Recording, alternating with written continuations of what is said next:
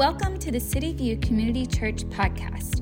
Whether you're here for our weekly sermons, leadership chats, or conversations about life, we are stoked that you are here. If you want to know more of our story or want to partner with us, head over to cityviewcc.com. Our prayer today is that you walk away challenged, encouraged, and more passionate about discovering your purpose by knowing God, loving people, and living on mission. Let's jump right in. Well, hey, welcome to week five of our Foolproofing Your Life series. And I know for us, this has been such a challenging series. It, it's raised perspective on what it means to, to live with godly wisdom. I know for Lauren and I, it's led to some great conversations for us and our family and, and things that we navigate and have worked through. And it's honestly it's led to some like emotional conversations of us digging in and understanding what's truly happening in our hearts and in our minds and and I hope it's done the same thing for you that it's challenged you and encouraged you. And so today we're going to be talking about worrying your life away. The reality is that worry is is so prevalent, especially in the season that we've all been navigating over the last several years worry has just come to the forefront. This anxiety, this stress, this pressure has been there. And I just wonder how many of you would admit, like right where you are, right in your living room, watching on your phone, your iPad, like, would you just like raise your hand and go, you know what? Honestly, I am a worrier. Like that is totally me. I'm worrying. You know, if I think if we ask the people in your house, they probably would answer for you. Like maybe you wouldn't admit it, but they would go, "Oh yeah, for sure. We definitely have a worrier in the house." And it's this amazing trait about worriers that they never seem to be able to admit, "Oh yeah, I am a worrier." Like I, I come from a family of worriers, and every time I say that, I know the moment that my mom hears that she's gonna be like, "I am not." I, I don't know what you're talking about. And it just makes excuse after excuse. And it's like, I'm not a worrier. I just, you know, I, I, I'm careful. I'm a realist. I just, I just want to make sure we're prepared. You just never know what could happen. It's like, that's literally the definition of being a worrier. And so it's this, this tension that's there of worrying being a part of your life. And the problem for me is that I actually married into a family of warriors as well. But they would never admit it either. I love them, they're awesome. But they wouldn't admit it that they're worrying. But we've gotten several hundred phone calls or texts. I heard an ambulance. Was that, was that, are you guys okay? And it's like, you're 4,000 miles away from us right now. Like, worry is there. Now, thankfully for Lauren and I, I feel like we've avoided the bug. Like that virus hasn't really caught us yet. I, I could see it kind of creeping a little bit in Lauren as the girls are getting older, but we, we, we're fighting it. But for me, it's never been the struggle because like I determined from a young kid, like I will not be that way. But speaking of being a young kid, I remember as a teenager, there was a time that uh, I faced a moment where I was more worried than I had ever been at any point in my life. And I was actually uh, on Utila, the island in the Caribbean that my family is from. And we were there and we were doing some missions work and we were connecting with, with churches and families and, and doing some different things out there. And we had one day where we could just go have fun. And so we, me and uh, a buddy of mine, we hopped on some jet skis and we headed to open ocean we are just out there just going. And as you got deeper into the water, you would just hit these these waves and the drop off was like eight foot and we're just flying off the jet ski and we're running into things and just bruises everywhere and we're just laughing. We're just having the time of our life. We're jumping waves everywhere. We're looking at the reef underneath us. It was it was amazing. And probably 45 minutes in or so, we, we finally just caught our breath and we stopped and we we looked around and we're like, wait, man, the, sky is getting really dark. It, it kind of looks like there's this storm that's coming in. We need to head back. It, we've been out here for a long time. And as we turned around to look, we, we couldn't see the island. We we're out in open ocean. And there were like little humps of land that we could see, but we didn't know which hump of land we were supposed to be heading towards. And so we just, we kind of just picked one and we started heading in the direction. And, and the storm just starts to come up on us, and the waves started to get like really violent. And the ocean was just crazy, waves everywhere going over our heads. The jet skis are starting to run out of gas. It starts pouring rain. And I start I start to worry. There's there's nothing around me to kind of give me these clues of which way is the right way and and we start to kind of panic. So we, we, we just slowly make our way and we're, we're climbing these waves just to get a little glimpse of, of just a little bit of land. And we just keep trying to head that direction. And the jet skis are panicking because we have pounded them. And the weight of worry started to hit. Solomon says it this way in Proverbs 12 25 worry weighs a person down. It weighs a person down. It's it's interesting. There's a weight to worry. It, it gives legs to that feeling, the word feeling. Like it you feel it. It has this magical ability to make you feel something physically and emotionally, mentally, spiritually. Worry has this weight to it. And it impacts us in serious ways. And, and it's why we need to understand this truth that worry is the greatest opposition to trust. Worry is the greatest opponent, opposition, the polar opposite of trust. And for some of us, when we when we allow worry to become our identity, you give away one of the most valuable commodities in life the ability to trust, the ability to, to have hope, the ability to trust that there, there's a good shot that, yes, yeah, something bad could happen, but it's probably not. And as worry becomes an identity for us, maybe it's just in a season, or maybe for you, it's been a lifetime. There's a weight that's constantly on your life. And when the when that trust is gone, when something bad finally does happen, it takes so long for that trust to come back because it's been broken. There's a loss that that happens within us. Now speaking of warriors, some of you are worried about what happened on the jet ski. Like, what, you just kind of left the story. Where, where, what's going on here? What happened? Well, obviously, I'm here talking to you, so we made it. But it, it was, it was this long tedious process to get back. And I, and I, finally got close enough to some land to see some some landmarks, and we're still battling the sea. And we finally get there, and we're well over an hour late to when we we're supposed to be back. And we get back to this enraged crowd of people who were about to send out boats searching for us, and everyone is furious with us. They're soaking wet because they're standing in the rain and the little jet ski rental guy is cursing us out in Spanish for what felt like an hour. He was he was ticked. He should have been. But it was this this moment for me to understand the impact that worry can have in our lives.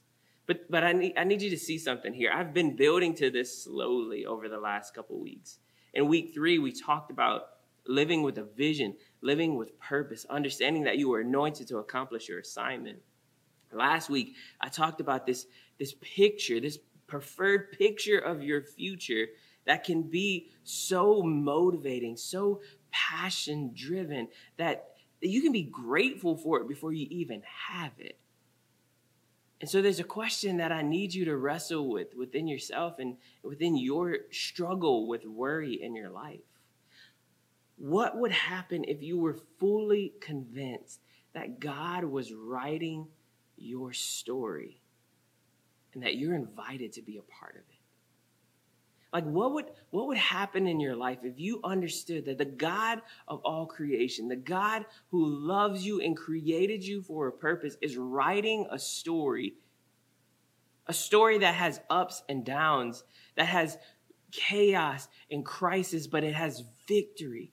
A story that, that brings you through the valley of the shadow of death where you would fear no evil and you can lean on him and he comforts you and he's with you and he gives you what you need in those moments. Story a, a story that is is full of just these triumphs where god was faithful and you were connected with people that changed your life forever.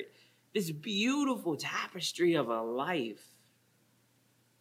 What would happen if you were fully convinced that God was writing your story and you're invited to be a part of it. Like, it, it's so much bigger than you could ever imagine. The question is what, what story do you want to tell with your life? A story riddled with worry? Better question is what's holding you back from telling the story you want to tell? I'd be willing to bet that one of the great oppositions of you living the story you would love to tell, a story that your family would talk about for generations to come, a story that, that leaves an impact, a positive influence on the world. I would be willing to bet that some of the greatest opposition to you telling the story you want to tell is worry, is fear, is anxiety. Because for some reason, we aren't fully convinced in the challenging seasons of our life that God is still writing. God didn't accidentally make a boo boo on the sheet of paper of your life and it's like, what do we do now? God is writing your story. Now, some of you, you hear the words of Solomon, you think, well, that's great for you. God says you're you're the wisest man who ever lived, the richest man. The good good for you, Solomon. Don't worry. I wouldn't worry if I was in your shoes either. Some of you would say the same thing to me, Danny. You don't you don't know my story. You don't know my situation. You don't know what I've faced. And you're right. But the truth is, allowing excuses to determine the direction of your life, it only gives credibility to your past experiences and it doesn't leave room for hope and trust in the future ones. When your worry and your excuses are the things that you grab a hold of, the only thing that they do is they point back to your past and go, see what happened, see what's there. But it leaves out these major points where God was faithful to you. Our excuses and our worry gives credibility to our past experiences, but it robs us of our hope and our trust in the future one. Jesus, Jesus said this way about worry, and he, he takes it even further than Solomon. Matthew 6 31, he says, So then forsake your worries. Get rid of them. Why would you say, What will I eat? What will we drink? What will we wear? For that is what unbelievers chase after. Doesn't your heavenly Father already know the things your body requires? So above all, above all, constantly seek God's kingdom and his righteousness. And then all these less important things like food and shelter will be given to you abundantly. Refuse to worry about tomorrow, but deal with each challenge that comes your way one day at a time, for tomorrow will take care of itself. And this is so challenging. Like how Jesus, how can you say when there when there's hungry and hurting people in the world, how can you say don't worry about food? Don't worry about where your clothes will come from. Don't worry about where you'll stay and what we'll drink. How, how can he how can he equate worrying to being an unbeliever? I mean, this is what he says here. That's what unbelievers chase after. But I think Jesus is making a deeper point.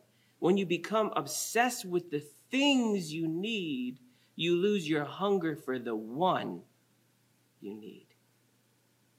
When you become obsessed with the things that you need, Jesus says, Don't you understand?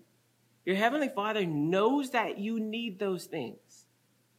He knows what you need to function and survive. He knows what you'll need to get through this season and prepare you for the next one because He's writing the story. He knows it from beginning to end. He knows. So, why would you prioritize those things over me? Why would you worry about those things? Why would you put so much weight and emotion into those things when your Heavenly Father? Knows what you need. Seek Him first. I love how he says, refuse to worry about tomorrow, but deal with each challenge one day at a time. It's in the Lord's Prayer. Give us the, today our daily bread.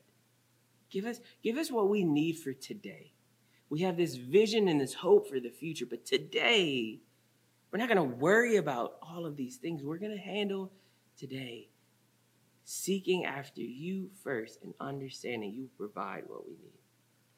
This reminded me of uh, the people of Israel as they they got to the doorsteps of this promised land. I, just super quick recap: the people of Israel were in slavery for 400 plus years, over 400 years. They were slaves in Egypt. And God sends Moses to rescue them and says, Hey, I'm bringing you to the promised land, to a land that I have promised to your ancestors. I'm, I am answering this promise. I'm bringing you there. He does miracle after miracle after miracle. And all they do is grumble and grumble and worry and stress and complain over and over and over again. Every bad day, they would glamorize the past and go, Oh, do you remember in Egypt when we at least had water and bread? Did you forget the little dash of slavery? Sure, let's glamorize the bread and water. But what, like, what are you thinking? So here they are, they're on the edge of the land that God had promised them. it's time for them to go in. And Moses says, Hey, I'm going to send 12 spies into the land to scope out, scope out this land that God has promised to us. See if what he said is actually like, is it flowing with milk and honey, like he says? Or uh, check the soil, check the vegetation, like bring us back some fruits, check out the people, like what are we coming up against? And so they go and do this. In Numbers 13, 25, after exploring the land for 40 days, the men returned to Moses, Aaron, and the whole community of Israel at Kadesh in the wilderness of Paran. They reported to the whole community that they had seen and showed them the fruit that they had taken from the land. And this was their report to Moses. We entered the land you sent us to explore, and it is indeed a bountiful country, a land flowing with milk and honey. Here's the kind of fruit it produced. The Bible says it's fruit that the grapes were the size of their heads. But the people living there are powerful, and their towns are large and fortified. We even saw giants there, descendants of Anak. The Amalekites live in the Negev, and the Hittites and Jebusites and the Amorites live in the hill country, and the Canaanites live on the coast of the Mediterranean Sea along the Jordan Valley. But Caleb's like, shush, shush, shush, shush. He tried to quiet the people as they stood before Moses and says, Let's go now and take the land. We can certainly conquer it. This is what God has promised us. But the other men who had explored the land disagreed. They said, We, we can't go against them. They are stronger than we are. And so what did they what did they do? They spread this bad report about the land among the Israelites, saying the land we traveled through and explored would devour anyone who goes to live there. All the people we saw were huge. We even saw giants, the descendants of Anak. Next to them, we are like grasshoppers, and they even thought that too. And today I need you to grab a hold of this. This is so important. You can make a difference or you can make excuses, not both. You can make a difference or you can make excuses. Now, Caleb, Caleb that was just here in the story, he's a beast of a dude. And one day we'll look at his story. He, he goes, I don't know what's wrong with you people. God said this is our land. Did you see what he provided for us? It's time to go. Joshua says, it's time. God has given us this land. Let's, let's take what God has promised us. But the other 10 dudes, Allow the worry of the situation, the worry of the obstacles, the worry of the opposition to wear them down. And, and I want you to see what they did. They began to make excuses about the size of the problem, and they forgot about the size of their God. They'd gone toe to toe with one of the world's superpowers in Egypt, and God crushed them. But here they are again with an opportunity to trust God, and they go, I don't care what God did in Egypt. Did you see the giants? Did you see who's on the other side? Did you, did you see the fortified cities? Yeah, but didn't God? Did you know, it doesn't matter what God did before. These guys are giants and they're fortified and there's no way getting it. This, this is too big. But I also want you to see what they did too. They began to spread worry like a stomach bug through a preschool. It wasn't enough that they were feeling this. They started to spread it throughout all the people, whispering it and spreading it like a wildfire because worry refuses to be alone. Worry needs a companion. Worry needs somewhere to grow. And, and unfortunately, in the world that we live in now, it has one of the greatest platforms to be able to spread. It's called social media. Now, when you're worried and you can't find somebody to worry with you in person, I just hop on Facebook. I can find somebody to worry about something with me there. See, look at this thousand comments on this post. I can hop on the Nextdoor app. Somebody's stealing Amazon packages off of the front. See, I told you there are crazy people in the world. Of course there is. Worry refuses to be alone. It needs companionship and it spreads. So as this conversation is continuing with Moses and Israel, people are freaking out. They're ready to like push Moses out and we're going back to Egypt. This, this is just craziness. We're going back to slavery. They would rather the comfort of discomfort than the uncertainty of the future. And, and I'm going to get to this point here in a second. There's, there's something that's massive that we're missing. In Numbers 14, 69. So, two of the men who explored the land, Joshua and, and Caleb, they tore their clothing. They said to all the people of Israel, The land we traveled through and explored is wonderful. The future God's promise is wonderful. And if the Lord is pleased with us, he will bring us safely into that land and give it to us. It is rich, filled with flowing milk and honey. Do not rebel against the Lord and don't be afraid of the people of the land. They are only helpless Prey to me. They have no protection, but the Lord is with us. Don't be afraid of them. Joshua and Caleb understood you can worry about the future or you can prepare for it. I'm not talking about like doomsday prepping, right? You can worry about your future. You spend so much energy worrying about what could happen that if you use 10% of that energy to prepare for it, your life would look completely different. They understood God had been preparing them for this moment. God had been working in them. Like this wasn't called the hopeful land. This wasn't called the we'll see what happens when we get there land. It was called the land that I have promised you. The land that was set apart for you from the time of your forefathers, Abraham, Isaac, and Jacob. I promised this land to them. But they forgot the promise and they focused on the problem. And the challenge for you is are you worrying about something that God has already given you victory over? Are you sweating at night, tossing and turning and not being able to sleep, worrying about something that God goes, I, I promised you that? Like, that isn't that isn't something that you even have to like, I hope God would do. God promised you he would show up for you in that area. God, God gets frustrated with them in Numbers 14 10. The whole community began to talk about stoning Joshua and Caleb. Blasphemy. And then the glorious presence of the Lord appeared to all the Israelites at the tabernacle. And the Lord said to Moses, How long will these people treat me with contempt? Will they never believe me, even after all the miraculous signs I have done among them? Just quickly, God had protected them from the 10 plagues that ravaged Egypt. God had parted the Red Sea. He had destroyed one of the most powerful armies in the world by swallowing them into the sea. He purified the bitter water of Marah as they, they uh, got there and they were dying of thirst in the desert. He heals and purifies this water for them to drink. These hundreds of thousands of people. He rained down manna from the sky that they could grind up and turn into this beautiful, sweet bread that they could eat. But then when it was time to go to battle, he would send quails for them to have protein. God's sending protein shakes and pancakes, and they're like, what are we going to do? God, God had given them the strength that they need when they faced another moment where they were thirsty and in need. He releases water from a rock. And now God all of a sudden isn't going to provide for the promise that he had given?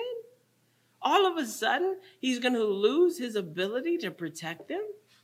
All of a sudden he's not going to know what to do. It's, it's as if they're thinking God was like, shoot, I didn't, I didn't think there would be people in the promised land. What are we going to do, George? What do we do now? And they built walls to protect their city. Whew, this one went right over my head, guys. I'm sorry. I'm, I'm sorry. What? What are they thinking? And it's, man, it's so easy to be hard on the people of Israel, but you and I do the same thing. We'd rather lose sleep over our problems than trust that God might have an answer for it. We would rather be ravaged with worry because somehow it convinces us that we'll be prepared. If we worry about it, then we'll be ready if something bad happens. And God's like, What are you doing? How long will you not trust me? How long will you lean into worry instead of belief? So, how do we prepare for our future instead of worrying about it? How do we prepare rather than allowing it to take control of our life and worrying about what's ahead? And we hit this super quick. The first thing that I want you to see is that you have to identify your excuses and evaluate their source. Identify your excuses. Start there. When faced with a challenge, ask yourself, why do I make this excuse when I'm faced with this? Well, hey, a new bill came in the mail. Oh, money's running out. You're not feeling great today. Situations. What what is the excuse that you make? And then then you need to identify the source. I love I love how Andy Stanley says this. He says, your sometimes your because is not the cause. Sometimes you're because well, it's because sometimes your because is not the actual source. So you need to identify. Identify when you're making excuses in your life, excuses about your future, excuses about your relationship, excuses about your habits, excuses about your life. What's the source of that? Where is that coming from? The second thing to help combat that is that you prayerfully write down a picture of your preferred future. Write down a preferred, uh, this, this picture of your preferred future. We talked about this last week. We've been, we've been leading up to this point. You got to write it down. You got to put it in front of you. you. You have to have a target. You have to have a target. You have to be heading in a direction, vision, direction, purpose. You, you got to have that. And the reality is, you put so much pressure. Like, what if I have this picture of the future and it doesn't exactly happen? It's not. It's never going to be exactly how we pictured it. But we can head in a direction where we trust God for vision and direction and purpose. I remember when I was a, a young leader and I was, I was starting to help with ministries and, and start to, to truly become the, trying to lead, trying to be a leader and I just I didn't know what I didn't know where I was going to go. I didn't know what I was going to do. I was still working full time in a bank and and just trying to figure out what was going to happen. And so I had to start somewhere. And so the picture that I put in front of me, the picture that drove me is that I said I want to be a leader worth following. That was it. Not, I want to be this position. I want to be in this place. I want to make this. I want to be a leader worth following. That was my starting picture for my leadership journey. My, my preferred future. I may not have all the answers, but if I can be a leader worth following, I'm going to be successful in whatever it is that I'm I'm going into. Whatever God has on the other side of this season, I will be a leader worth following. And it leads us to our third and final point. Then, once you have that picture, you decide from this day forward, I will blank. From this day forward, not three months from now, not six months from now, not when the finances look this way, not when this comes together, not when I get this job promotion, not what, no, no, no, no. From this day forward, I am preparing. From this day forward, I would start. And it was in 2010 as I was working as a, a vault teller at a bank. I said, what, what does it take? What would I need to start doing now in order for me to become a leader worth following? And I wrote down four things. I need to be humble. I need to be wise. I need to be brave. And I need to be honest. And those four words have driven my leadership journey for over a decade.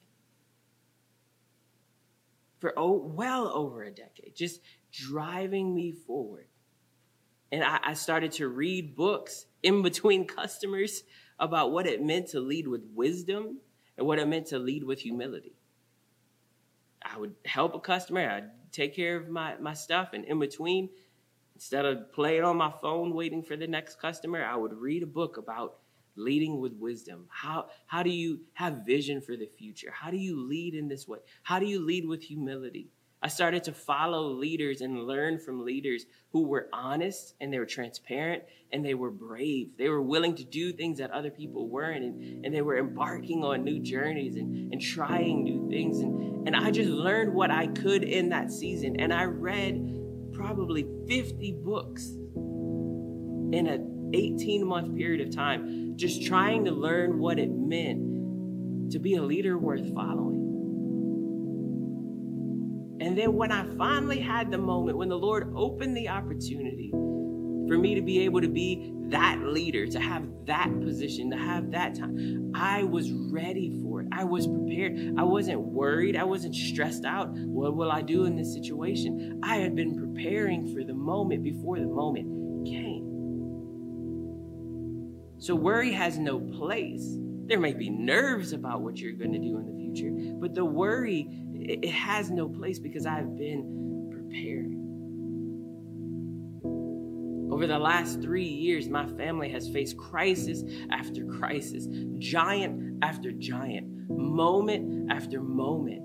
And in all of those seasons, we've never been overwhelmed by worry of if God is going to show up, worry of what's going to happen next. Worry, we weren't we weren't worried. We were feeling it. We were experiencing it. There was pain. There was heartbreak in the moment. But worry had no place because we know God has been preparing us for whatever is ahead. We've been building the foundation to stand on, even though the future may not make sense. And if God was faithful in the past, why would He stop being faithful now? If God is writing the story of my life, if He is leading me in a direction and He's brought us to this place, why would He all of a sudden abandon us and forget how to provide for us and not give us what we need. Worry has no place because if my God was good to me then, he'll be good to me now. If he was faithful then, he'll be faithful now. If he healed me then, he will heal me now. If he will strengthen me when I was weak here, then he'll strengthen me now. And I will lean into that. And some of you need to begin to declare that over your life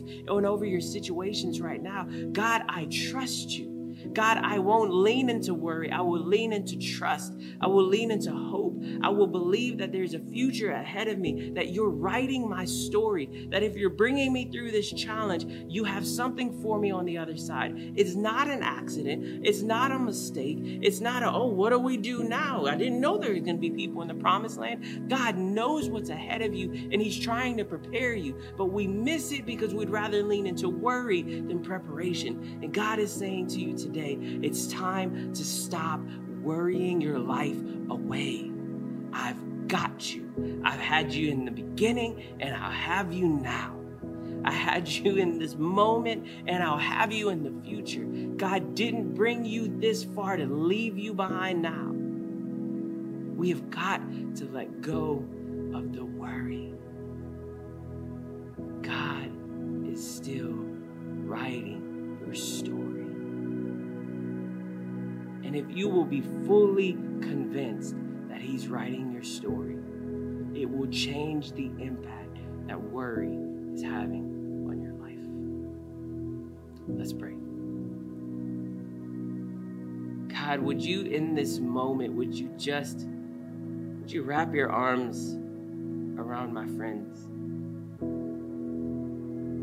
Would you just remind them that this, this worry about money, this worry about health, this worry about the future, this worry about raising their kids, this worry about their marriages, this worry is not helping them.